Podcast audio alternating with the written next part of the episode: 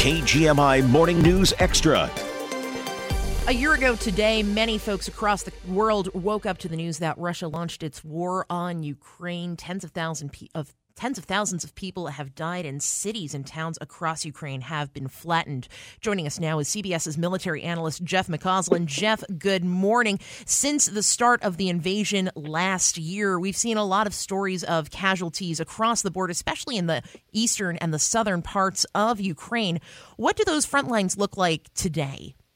They look fairly static at the particular moment, uh, Deanna, though the Russians are conducting a ground offensive largely along the 600 mile uh, front that stretches across the Donbass, particularly in areas around the city called Bakhmut and Vuhledar and Kremenna. Uh, they're trying to basically envelop Bakhmut, and in so doing, therefore, seize full control of Donetsk and Luhansk provinces, which has been their objective since this war actually began. So that's where things are sort of static. When you, you point to casualties, and it are stunning to consider that the Russians, we believe, have lost up to 200,000 casualties since the war began 50,000 killed, the rest wounded, missing, deserted, captured. Ukrainians probably 100,000 or so, so maybe 30,000 killed in action. But then on the civilian side, and you mentioned that at the onset, probably 30 to 40,000 at least uh, Ukrainian civilians, majority women, children, killed under this relentless assault that the Russians have also been doing far from the battlefield as they try to pound critical infrastructure in the cities of Ukraine in an effort to destroy the willpower of the Ukrainian people. Certainly. And President, Russian President Putin, at least today, I think a lot of people were expecting him to have an even more severe offensive take place today on the anniversary of this war. Um, any signs from Russia that they might be doing anything or not quite yet? You know, it's been a little surprising to me that on this anniversary, my expectation would have been a relentless missile assault by the Russians on, on Ukrainian cities and some effort perhaps to accelerate this ongoing conventional assault that's been going on for several weeks down the south. Haven't seen that so far, at least, unless recent things have happened in the last hour or so. I think if that's the case, it may well be because at the same time in Moscow, what was going on? Well, the Chinese foreign minister was in Moscow. He was meeting with Mr. Putin, and the Chinese rolled out a 12 point uh, peace proposal to try to move this war to some form of negotiations.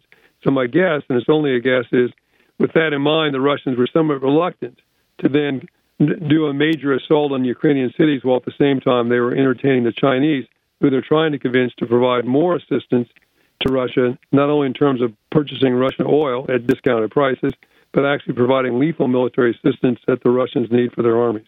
Interesting. So, how how seriously should we take the Chinese peace proposal that was proposed? You know, a scholar once wrote a book called All Wars Must End, and in that book he argued that wars end when one side or the other changes their objectives.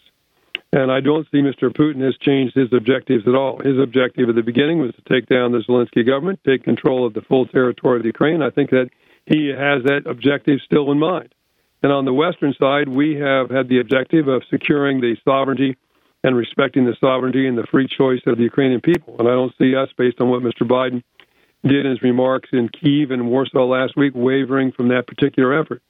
So I think both uh, everybody is somewhat skeptical of this Chinese proposal. Mr. Putin has not embraced it. Uh, U.S. officials have pointed out the first principle the Chinese talk about in their proposal is a respect for the full sovereignty of all nations involved. Well, that's the only principle we need to discuss, really, because if the Russians did that and they pulled their forces out of Ukrainian territory, the war could end today certainly could. And it comes at a time where the U.S. and other countries are uh, imposing more sanctions on Russia as well, especially here in the U.S. What do we know about these new sanctions? Well, restricted exports again to from key companies, trying to to uh, close out uh, sort of secondary markets where the Russians may be able to uh, move something through a, a third country, increase tariffs on certain items, but a real concerted effort once again to try to close off as best we can and one thing we've really seen for the last year, which has been stunning, is really a separation of the Russian economy from the rest of the global economy. Now, so far, we have to be honest with ourselves that, that uh, our economic uh, sanctions against the Russians and our economic weaponry, you might call it, against the Russians, has not had as dramatic an impact as we had hoped at the beginning. The average Russian, as he or she today is going down in their village to a grocery store, probably has not felt dramatic impact. But at the same time, the Russian economy more broadly uh, is suffering, and I think will suffer even more because of the dramatic ex- uh, exodus of foreign companies, the loss of foreign investment. So, in strategic terms, long term, I think the Russian economy was going to suffer grievously. In the short term, the average Russian, though, may not have felt that just yet. CBS's military analyst Jeff McCausland joining us this morning. Jeff, thank you so much for your coverage on the war over the course, uh, course of the past year. It's much appreciated. My pleasure, John.